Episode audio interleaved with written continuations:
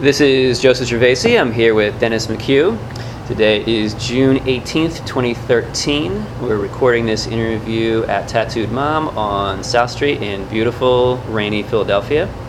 Uh, and on a personal note, I'm glad to be back doing the interviews again after a short hiatus, and I'm very glad that I'll be talking to Dennis today about stuff. So I guess we will begin um, with your hatching. Uh, so where where was your egg hatched, and uh, when were you born? Uh, I, I was raised in North Philly, and uh, I was lucky enough to be able to come into Center City through like working, you know, like throughout high school. And this was like Let's go back a little bit, a little bit. Uh, Further So what, what year were you born? I was born in '62, so like you know, it was like it was a different time, I guess you know, like you know, and uh, And what was your neighborhood? What was the part of North Philly you really liked? it, it was a blue collar, red brick neighborhood, you know, very like you know, very structured, very Catholic, very, you know, very like cut and dry. You know what I mean? It was just like you know, everybody just went to work and everybody went to Catholic school, and, and that was it, man. You know, Right, so you were raised Irish Catholic. totally Irish Catholic. Yeah, Yeah. my, I'm first generation American, and uh, my folks both came over from Ireland, and why did they decide to come here?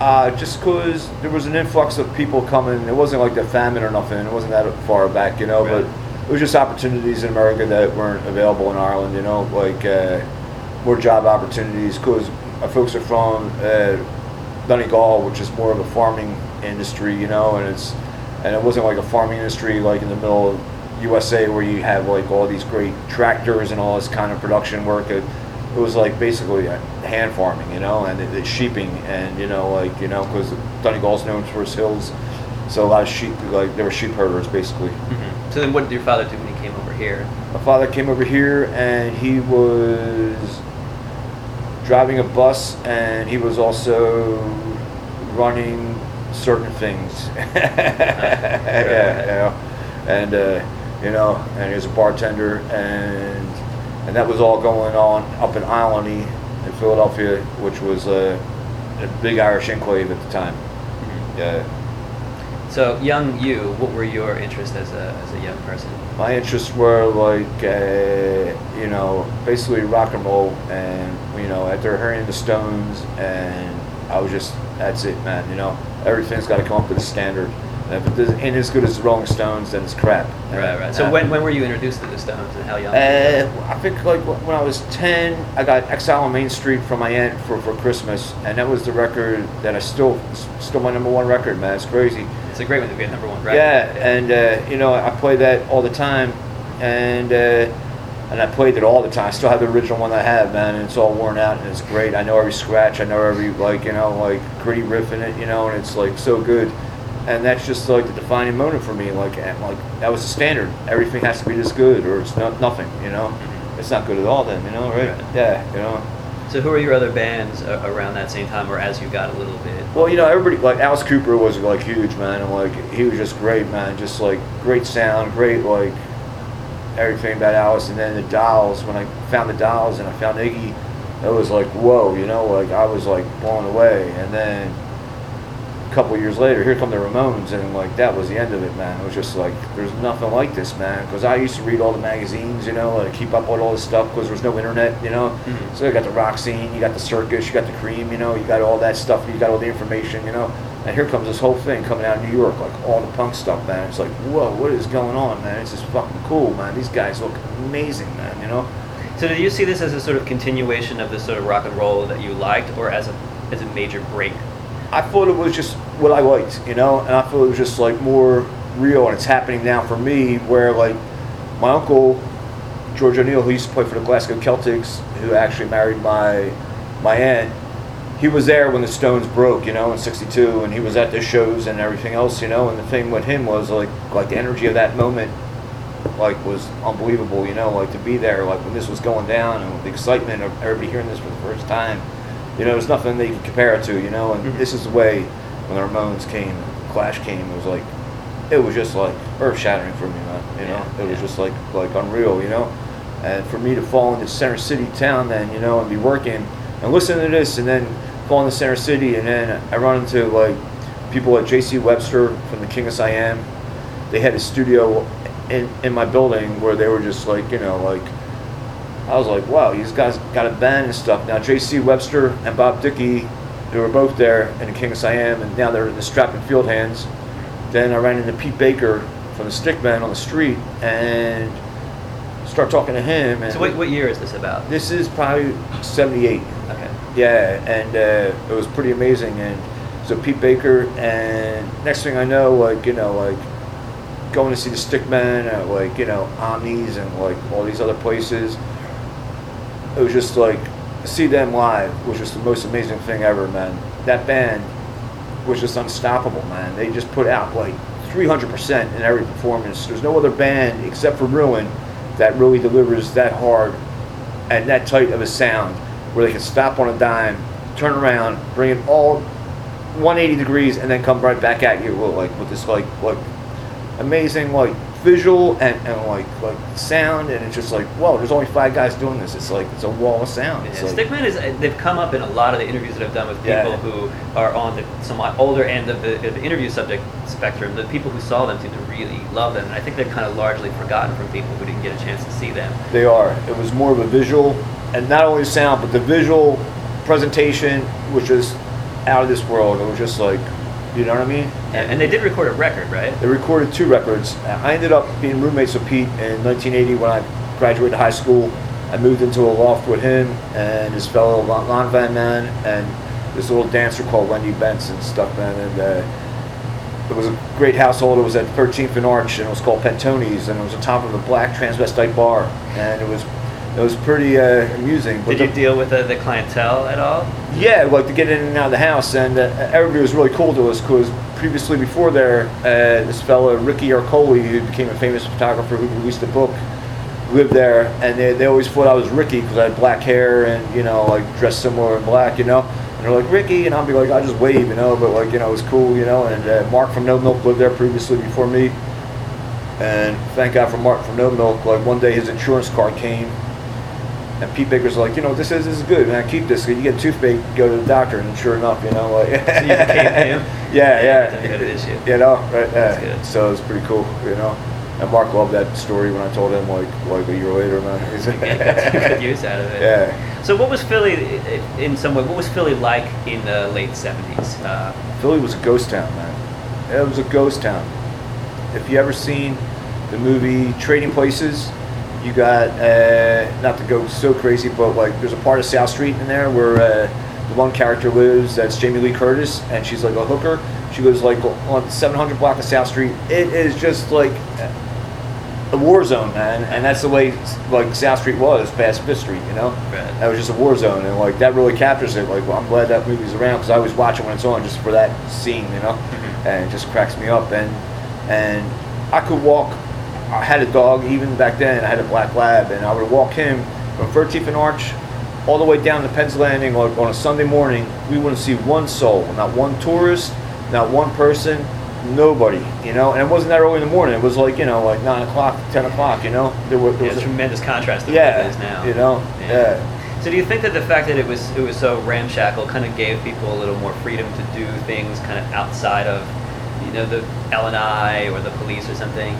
Yeah, you know, except you know, we you could still run into problem. Like they really like like had tight grips on us at the same time. Like you know, like because like the best visual description is kind of like Taxi Driver. You know, like the way the city looked back then. You know, because Mhm. Philly was always like ten years behind New York. You know what I mean? No matter what it's doing, So like you know, right? You know, the way cigarette tax is going to go up now. You know what I mean? Like we're still ten years like behind of Yeah, what yeah. they're doing. You know, but. uh yeah, man, the, like the visual is just like amazing, like the difference now. And uh, I'm sorry, what was the other thing that you mentioned about the? Well, so did did you get it? Do you think that there was a greater sense of freedom to be able to do things because you know, maybe L and I or the city or the police weren't paying as close attention? Actually, they were to the punk though, and it was hard for us to do much because, you know, we had to have our ducks in a row. We were lucky that we were down to like like let- let's say at, at Love Hall, and it was like nobody wanted to deal with that. Everybody's inside.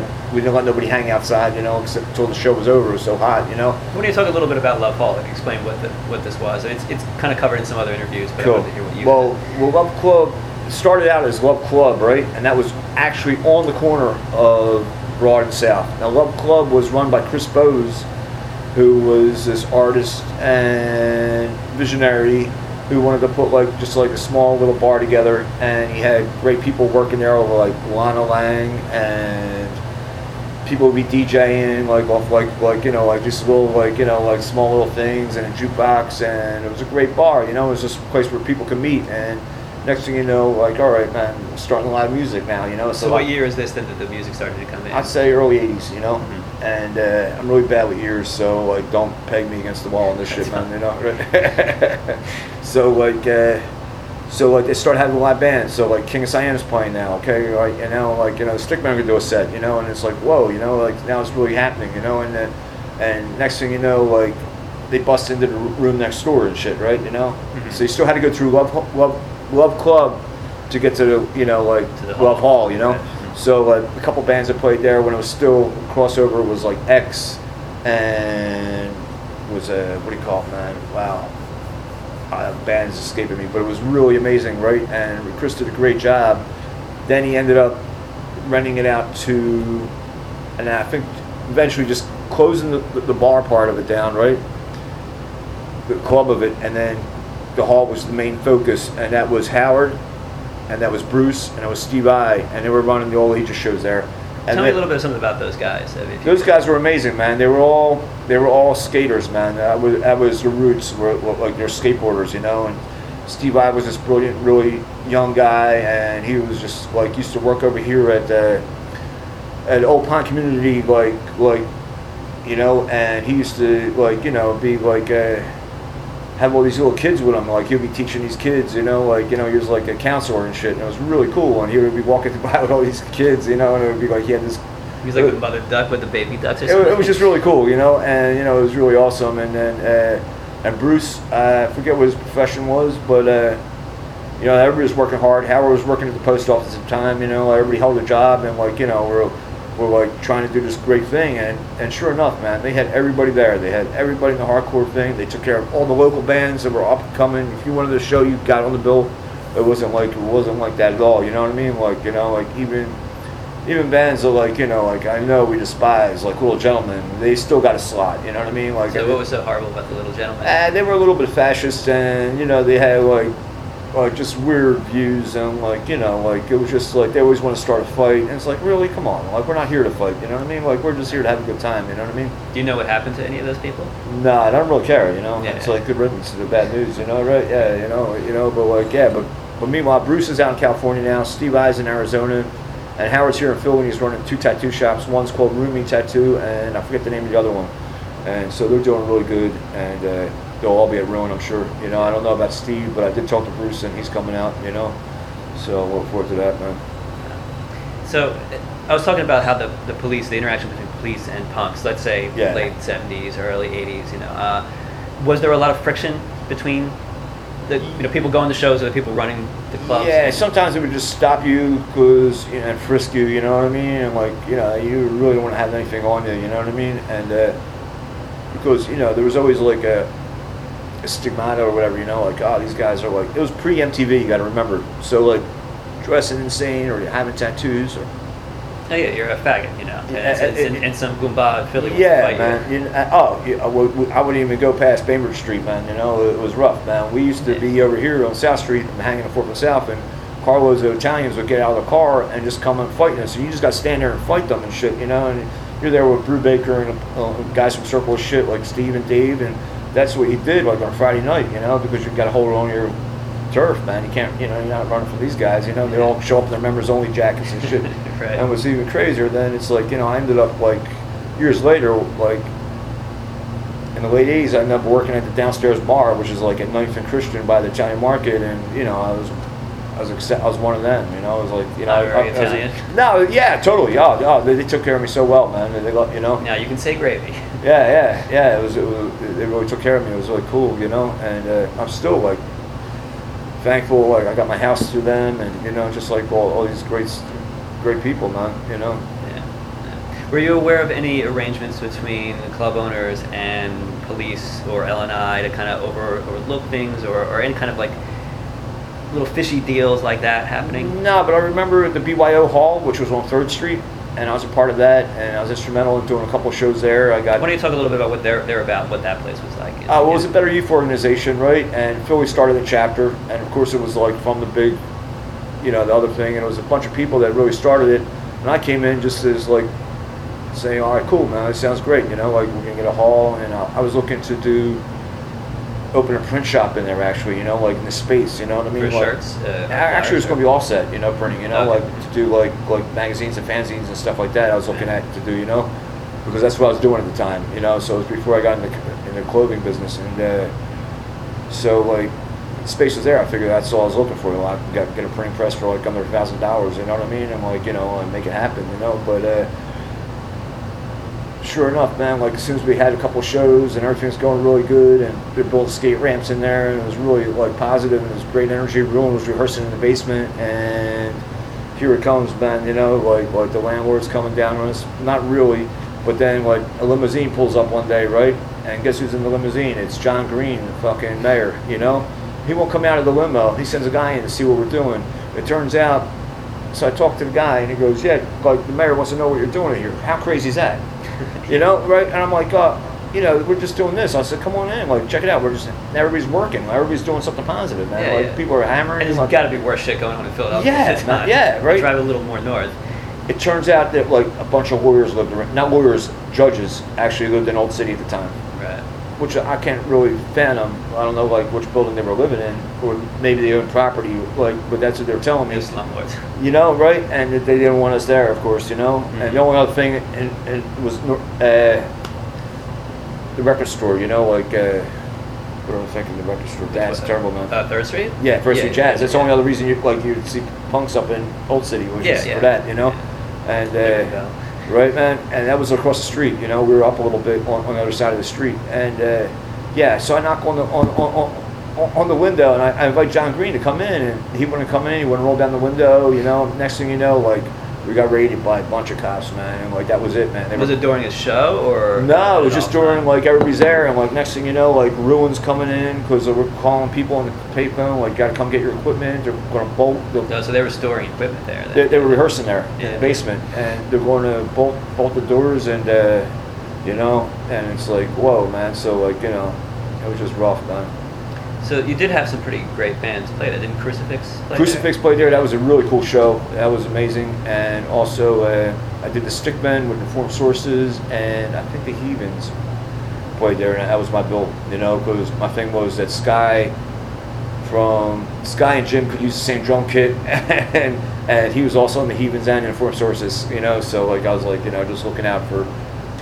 Yeah, I'm always about like that. Being a roadie was like my thing. Was like, all right, this will be easy. You know? Yeah, yeah.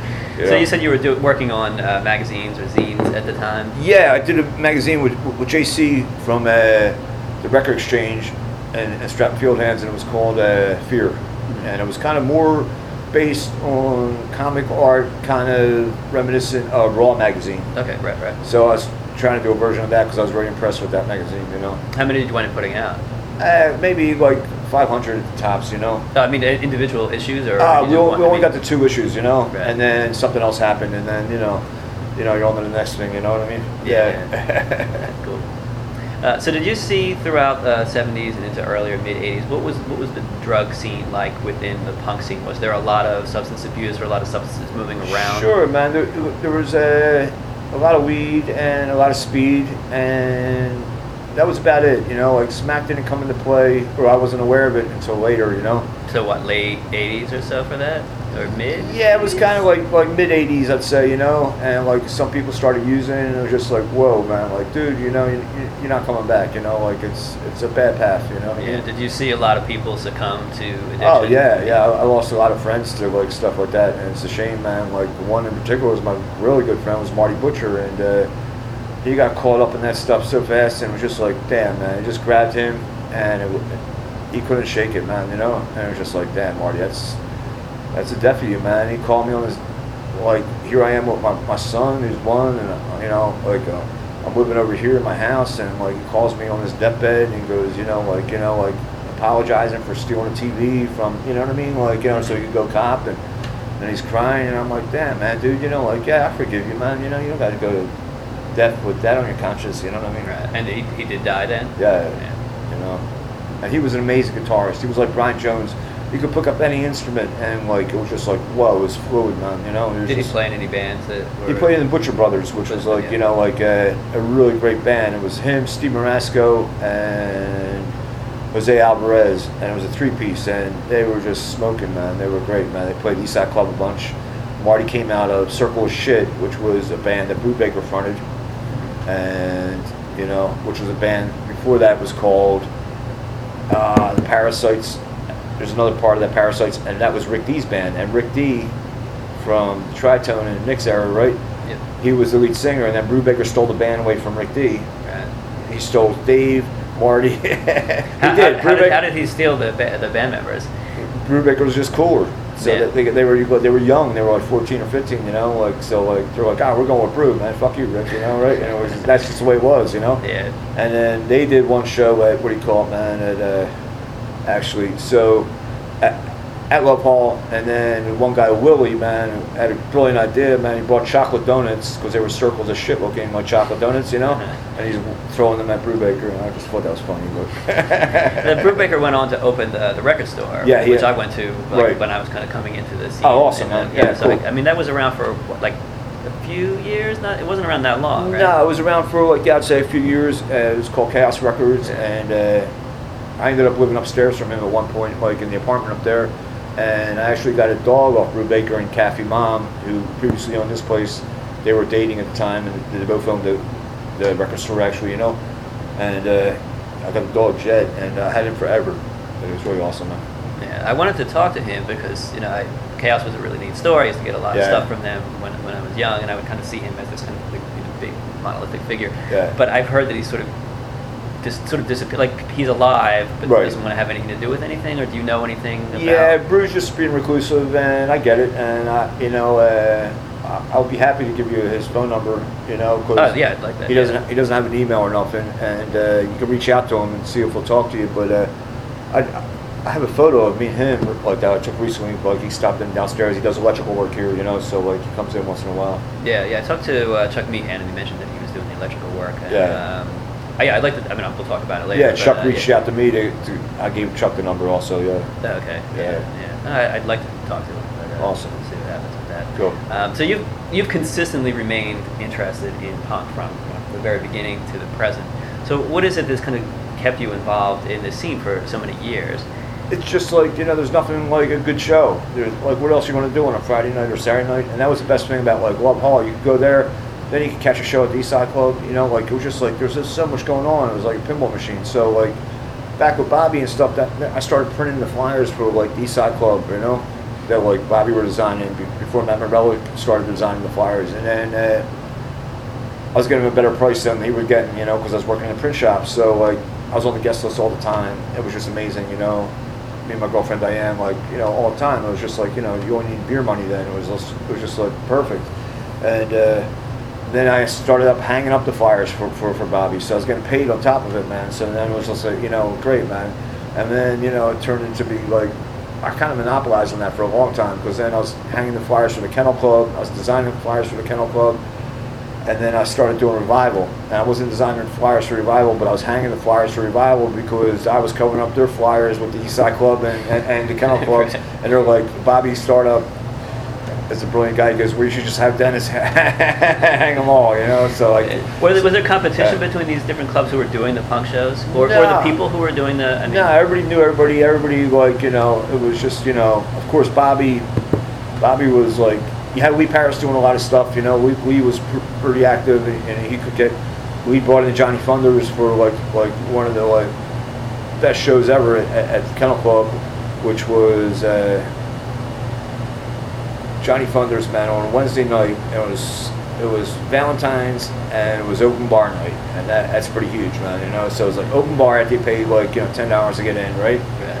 And you got Johnny Thunders, and I, that was that's all it cost. You know, it's Yeah. like like how crazy is that, man? Yeah, you know, that is pretty crazy. yeah, you know, and it was just amazing. Johnny just came back from France. He was all revigorized. He was in great shape. And so Sylvain- he was not currently uh, addicted to any. he was, you know, he was still, but he wasn't out of his mind. You know, he was Yeah. really top form. He had these two Jamaican cats with him. This is when he came out with Que Sera Sera, and which is a really great record, a real rock and roll like like like Stones record, you know, and. Uh, the Jama- they had a great like you know, and then he came down. Sylvain Sylvain came down like to play keyboards, and it was just an amazing set. It was so cool, you know. Did you interact with any of these folks? Sure, I knew Johnny. Johnny was awesome, man. John, Johnny was like, wow, and Johnny was everything to me. Like, you know, like that's, you know, after Joe Strummer, it's Johnny Thunders for me, man. You know, and it's like, Yeah. you know, and, and, and then meet him and, and to know him, and it was just like amazing. Like when they played Revival, Johnny was so cool, and he's like, Dennis, Dennis, come here, come here, man. You know, like, and he kicks, he kicks. He kicks what do you call it, man? Like, uh, fuck, man. Who's the bass player, man? You know, like fucking that passed, uh, you know, like uh, Arthur, man, right? Arthur, get up, man. Let Dennis sit down. What's going on, Dennis? Like, you know, like, is anything going on around here? Like, Johnny was looking for some like kind of drugs, and I'm like, I could probably get you some weed, Johnny. He goes, all right, all right, man. You know, like, you know, so, you know, come back, we smoke some weed with Johnny, and, you know, he's all good, you know. And he's just, he's just an artist, like, when he's there, man, nobody can touch him, man. He's, he's everything. Yeah, that guy's like hundred percent. You know. He's a Yeah. crooner. He can do it all, man. You know, he can do the doo wop stuff like nobody. He, he's just like brilliant, man. You know, he's just like, and he can do the rock and roll, and he can play that like Keith Richards guitar style, and it's like the Chuck Berry amplified, and just like, just love him to death, man. You know. Yeah. Yeah. So it seems like for some people, at least when they talk about the birth of punk, they consider it a sort of year zero where everything before it is kind of disregarded and all that matters is this thing that's happening now and then moving forward. But I think in talking to a lot of people, they have a clear connection to the Oh, different points in like totally. rock, rock and roll, you know, Totally, man. It's, history.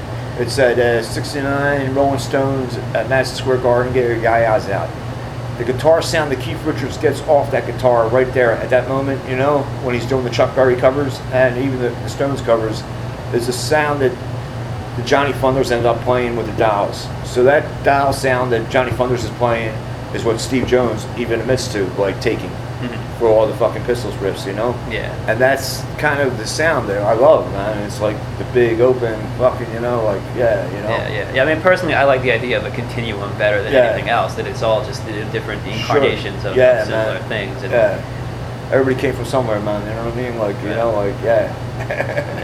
So, did you see uh, a lot of violence moving through the Philadelphia scene, or were there times where the, the scene was more or less violent? Sometimes you know there would be like like skinheads would come off from DC. You'd have like these certain crews, and it was kind of an element. And you know, you could see it coming. You could feel it in the air. It wasn't nothing. You know, I'm from North Philly, so like you know, I, you know, I'm not even blinking at you. You know what I mean? Like you know, like you know, I'm not from the suburbs. You know, but you know, they would come up and try to intimidate. You know, and I'm like, get the fuck out of here, man. You know, like you know, like you know, like I don't care if you hit me. You know, like but you know, you- you're not gonna make me blink. You know. Yeah. were there rivalries between some of the cities or parts of like sections of people within the cities? there, there was weird stuff going down, like you know, like like certain people. We were a really good community, though. I, I gotta say something about like the original scene in Philadelphia. You knew everybody on the scene. Everybody knew everybody. Everybody had everybody's back. It was kind of us against everybody outside of the scene, you know. And it wasn't like that we were like fighting everybody outside of the scene, but like we had everybody's back because people would be fucking with you. I remember I was living with Marty Butcher.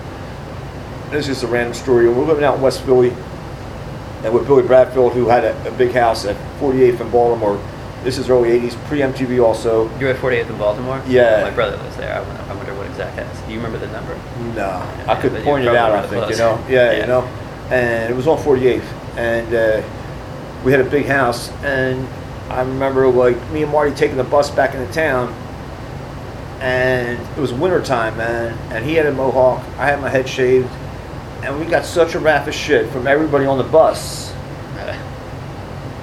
I was just shocked, you know. I was like, fuck, you know, like I expect this from like, you know, like white folks and shit that like think we're gonna steal their daughter and shit. But like for the black community to turn their back on us like that, I was devastated, man. I was just like unbelievable. You didn't realize you had the soul of a black man in there. I'm telling you, that summer bang, we came right back into town. We got girls on South Street. We were both hooked up with like, you know, apartments and like we're like, fuck West Philly, man. And and I'm not a big fan of West Philly anymore, you know. I, I, I Well, West Philly has gone some, undergone some pretty dramatic, both with the university and then with the number of like more progressive-minded. I always went out for shows, and there was a lot of house shows, and there was a lot of stuff going on. But I always had that feeling where, like, you know, I always feel disconnected, and uh, you see the skyline of the city over here, and, and West Philly's over there. It's kind of being in Northern Liberties where I, I feel disconnected.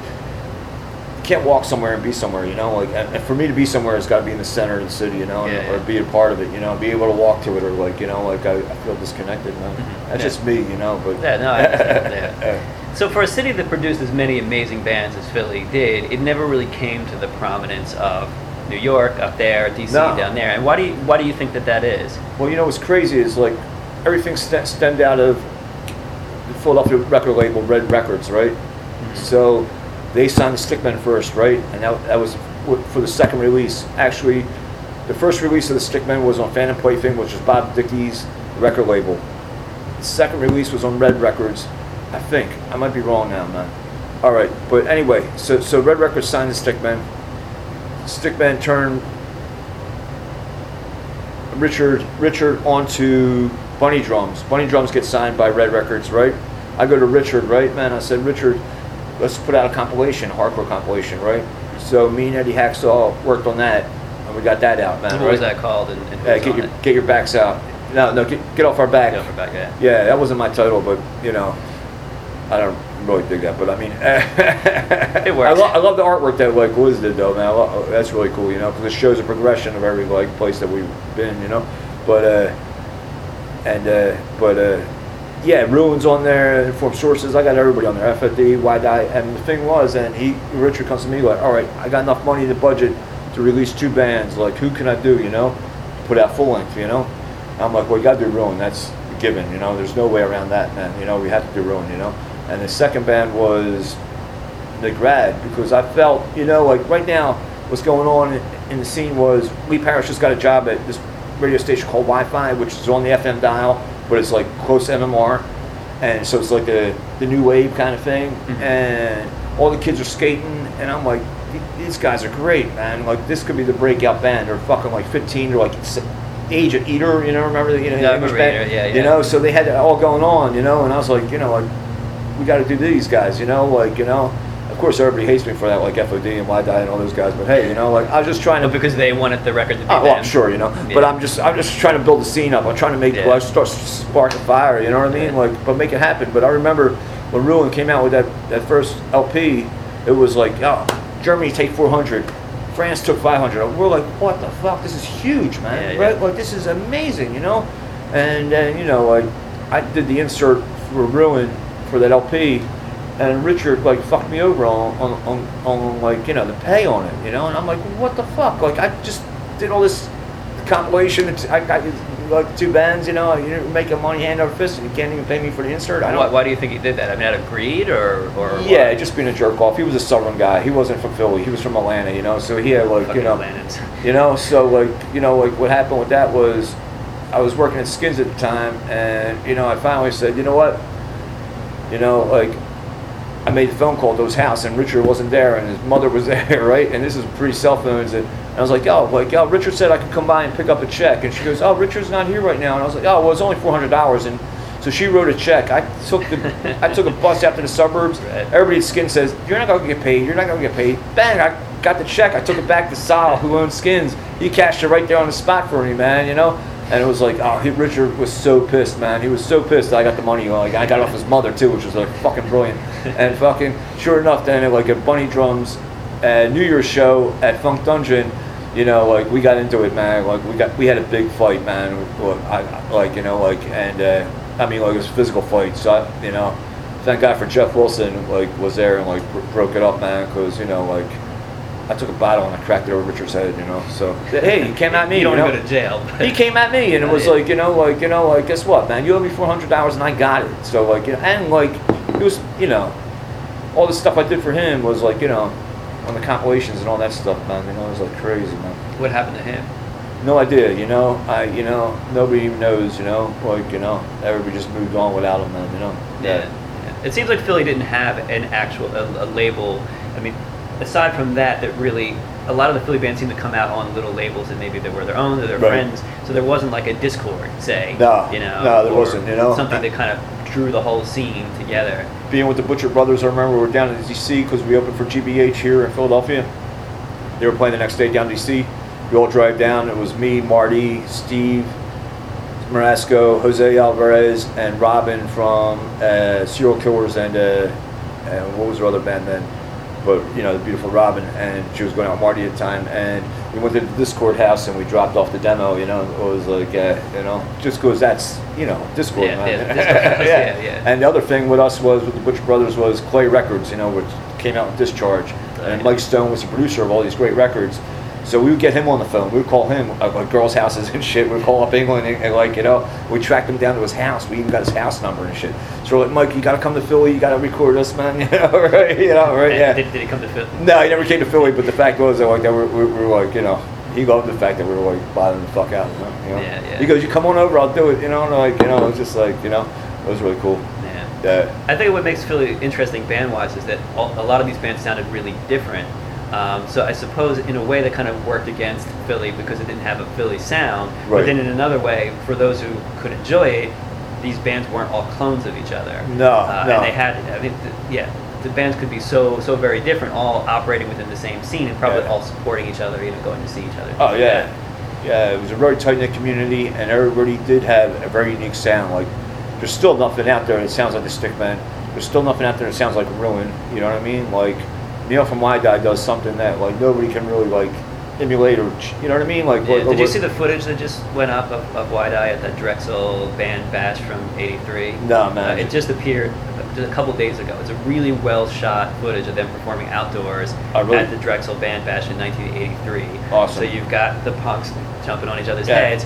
You've got the Drexel security guys like looking and, Yeah. looking completely befuddled at Yeah, this, don't this know man going, going on. crazy. Yeah. And then there's just the normals kind of walking by like, what in the fuck Yeah, right, yeah. And it's, the footage is great because it's really clean and, the, and there's close-ups. You can see all the audience members. I think Ruin played that show good. too, right? Uh, What's it? Did Ruin play that show too? Uh, there's a whole list of other bands that Oh, played, really? and they, Okay. they may well have been one of them. But that was the man. only footage that, that I saw that went up there. I think Yeah. Chuck Meehan uh, pointed it out on Facebook, and Oh, I saw cool. it. You should take a look. It's- awesome, it's we'll do it, great. man. Yeah, Yeah. that's great, man. So good, man. So now, 2013, still involved, and you're involved in a huge project that was just announced, uh, the Ruin show, the Ruin Right. reunion show. Yeah. Now, Ruin hasn't played since what the 96. 96. Okay, that's been Yeah. a long time. Um, so you want to explain a little bit about how that came together? I know we talked about it, but Right. just for the, for the well, listener. it's been buzzing for a bit that everybody wanted to go out with it, with, a- with a, like in a nice bow and like you know and get hold of this documentary that was been floating around and really lay the testament of like this is what is and was and like a really big part of like uh, Philadelphia and a big part of like a lot of people's hearts that were like uh, part of the scene, you know, just to like say like all right, you know, because we never got our due in that hardcore thing. They barely talked to Howard. You know, uh, Howard has a hundred stories, man. Like they must have left Howard on the cutting room floor because I'm sure Howard talked for an hour or so. You know, Yeah. you know, like you know, and uh, so for, for for us to do this is going to be like the most spectacular thing. We got Bobby Startup, who Bobby who changed the whole music scene in Philadelphia, man. You know, like talk about connecting the dots. Bobby worked at like Electric Factory as a stagehand. You know, went on to the Hot Club to be the first DJ to, to like use one, like one, one, one like you know one turntable and put it on the next 45, the next 45, and just like you know to make a scene happen and book the bands and you know to go on to the East Side Club and take that over and and now like to Bobby involved, oh, he was so, such a great Ruin supporter and like you know like really loved the band and, and believed in them. And so now he's going to like do this great set list for us and all the bands that are involved with this whole thing is just like people that believe in everything, man. It's like really cool, man. Yeah, yeah. Well, I, I usually don't like reunions because I tend to think that people do them for the wrong reason, which, Right. is, which is money or nostalgia. Yeah. Um, but when I talked to the Ruin guys for the other interviews, I really uh, appreciated the fact that they're they're very brimming with enthusiasm. They're really smart and they seem to Oh. be really driven and creative. So I don't get the sense that like they're doing this because they need the money, No. like for their drug habit or something, or No. that like oh they wish it was 1981 all over again. No, man. There's a there's a progressive. You know, Th- those, those, those cats are brilliant. Like they, they can outbook anybody. Like that, you know. I, you, you could like put up against anybody. You know, like uh, like like book wise. You know, like I'm just street smart. I'm not like book wise at all. You know what I mean? I'm just uh, you know, but uh, it's it's all about the spirit of the whole thing, and it's about the spirit of like what happened. Uh, you know, like and it's just show like everybody else that like like you know, it's a you know, we're not Dionysian, we're Apollonian, you know, and this is it, you know? Mhm. Yeah. That's great. I mean, I'm really, I'm really glad this is Yeah, happening. You know? yeah, it's really cool. Yeah, I think that you'll find that a lot of young people from Philadelphia have, have an interest in the city's history. You know, folks Oh. who just come into the city or have been Oh, here. it's for- huge, and I, I'm also involved. I do this other event with Patty Hubert, like who's a good friend of mine. She used to be Patty uh, Favorino, and we do when the punks go marching in, and that was an event that we started a couple years ago to commemorate commemorate South Street's 30th reunion. 40th reunion as like for the hippies, right? So the hippies were going to do South Street reunion, and they had like a weekend pl- planned out. And I was like, you know what? Fuck that the punks are going to do a 30th reunion on the same time, right? Right. We blew them the fuck out of the water. We had like 300 people up here, right where we're at right now, Tattooed Moms. We had like, oh my god, it was crazy. Dan Kelly DJing. We had like, it, wa- it was over the top, man. We had so many people here, flew in from all over like the states and everything, man. It was like great. Becky Rec came in, like you know, like everybody from California, and it was just like it was over the top. And you can find it all on the Facebook page, and we, we still do it now. We even incorporate it with live music. And our last show, we had YDI, FOD, Freddie from the Immaculate Hearts and his new band, and it was just like truly amazing, you know. I imagine when people come in who haven't been to Philly for a long time and see South Street in its current incarnation, it's probably a bit of, a, of an eye opener for them. Yeah, it's I mean, it's been on a precipitous decline for a long yeah, time. and yeah. it's- It's, it's really it's really sad. But if you go up to New York and you see St. Mark's Place, that's in the same boat. Or you walk by CBGB's up there, and it's like you know like there's stuff that you can't stop, you know. Like, but if you walk in here, look, look the spirits, yeah, the spirits alive in here, you know. And it's like, and, and Robert, who owns this place, is is a great ally, and like you know, let you do stuff, and you know, you go down Heshy, down Dobbs, and we'll let you do something, you know what I mean? Like, and you can talk to Sean from R5, and you know, you can really, you- know, you gotta search and destroy, but you can do it, you know? yeah, yeah. Uh, the spirit's there, you just gotta, like, you know, you know, like make some noise, and, you know, people Right. come out for it, you know? Yep, super. Yeah. Well, I guess just to sum it up, so you're there at the beginning of this thing in, in the late 70s and then consistently through the years, and you see young people come into this, um, you know, 10, 20, 30 years or more down the line. What do you think it is? Why does this still speak to young people and doesn't seem like something of a, of a bygone era? You know, Like why do you still see people who dress in a way that you dressed in the 70s Right. and the early 80s today?